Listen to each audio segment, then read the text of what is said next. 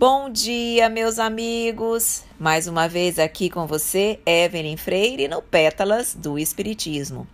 Hoje nós vamos estudar a pergunta número 2 e ela diz o seguinte: Que se deve entender por infinito?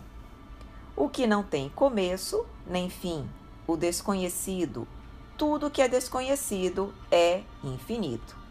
O espírito Miramês abordando esta pergunta, nos diz o seguinte: O infinito, como que desconhecido para todos nós, é a casa de Deus, cujas divisões escapam aos nossos sentidos, mesmo os mais apurados. O Pai Celestial está, por assim dizer, no centro de todas as coisas que existem, e ainda mais se encontra onde achamos a permanência do nada.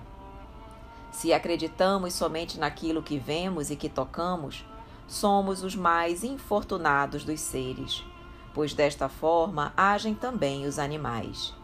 A razão nos diz, e a ciência confirma pelas inúmeras experiências dos próprios homens, que o desconhecido tem maior realidade.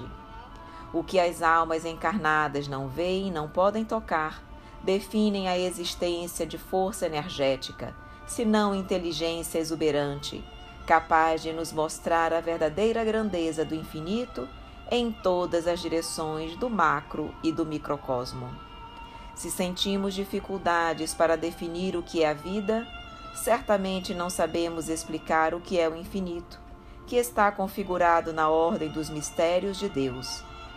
Compete a nós outros darmos as mãos em todas as faixas da existência e alistarmos-nos na escola do Senhor sem perda de tempo, sem desprezar o espaço a nós oferecido, por misericórdia do Criador.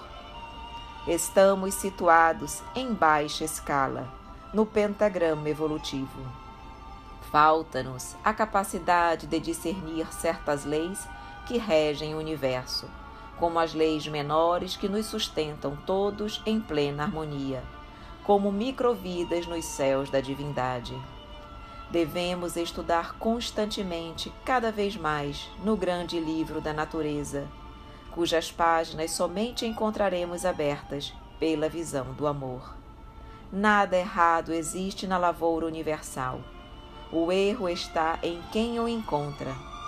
Basta pensarmos que o perfeito nada faz sem o timbre da sua perfeição para crermos que tudo se encontra onde deve estar e onde a vontade do Senhor desejar. Vivemos em um mundo de duras provas, de reajustes em busca da harmonia. O Cristo é a porta dessa felicidade, nos ensinando a conquistar este estado d'alma com as nossas próprias forças, porque Deus sempre faz primeiro a sua parte em nosso favor, em favor de todos os seus filhos. Ninguém é órfão da bondade suprema. O infinito é infinito para nós.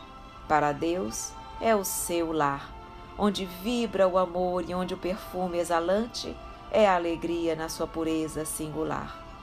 É de ordem comum nos planos superiores que devemos começar pelas lições mais elementares que nos despertam o coração, primeiramente, para a luz do entendimento querer buscar entender o profundamente desconhecido, sem se iniciar nos rudimentos da educação espiritual. É perder tempo e andar nas perigosas e escuras estradas da ignorância. Se queremos conhecer alguma coisa no que se refere ao infinito, principiemos na autoeducação dos costumes, observando quem já fez este trabalho e copiemos suas lutas que os céus da nossa mente abrir-se-ão e as claridades da sabedoria universal nos banharão com o esplendor da conscientização da verdade. Quem deixa para depois o conhecimento de si mesmo e tenta a sabedoria exterior, desconhece a verdadeira porta da felicidade. Cada espírito é um mundo, um universo em miniatura, onde mora Deus e vibram todas as suas leis, em ação compatível com o tamanho da individualidade.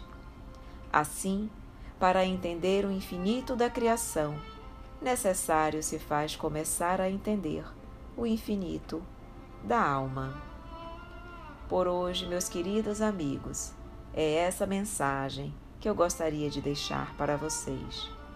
Desejo um dia lindo, belo, de paz e de amor. Um grande beijo e até amanhã.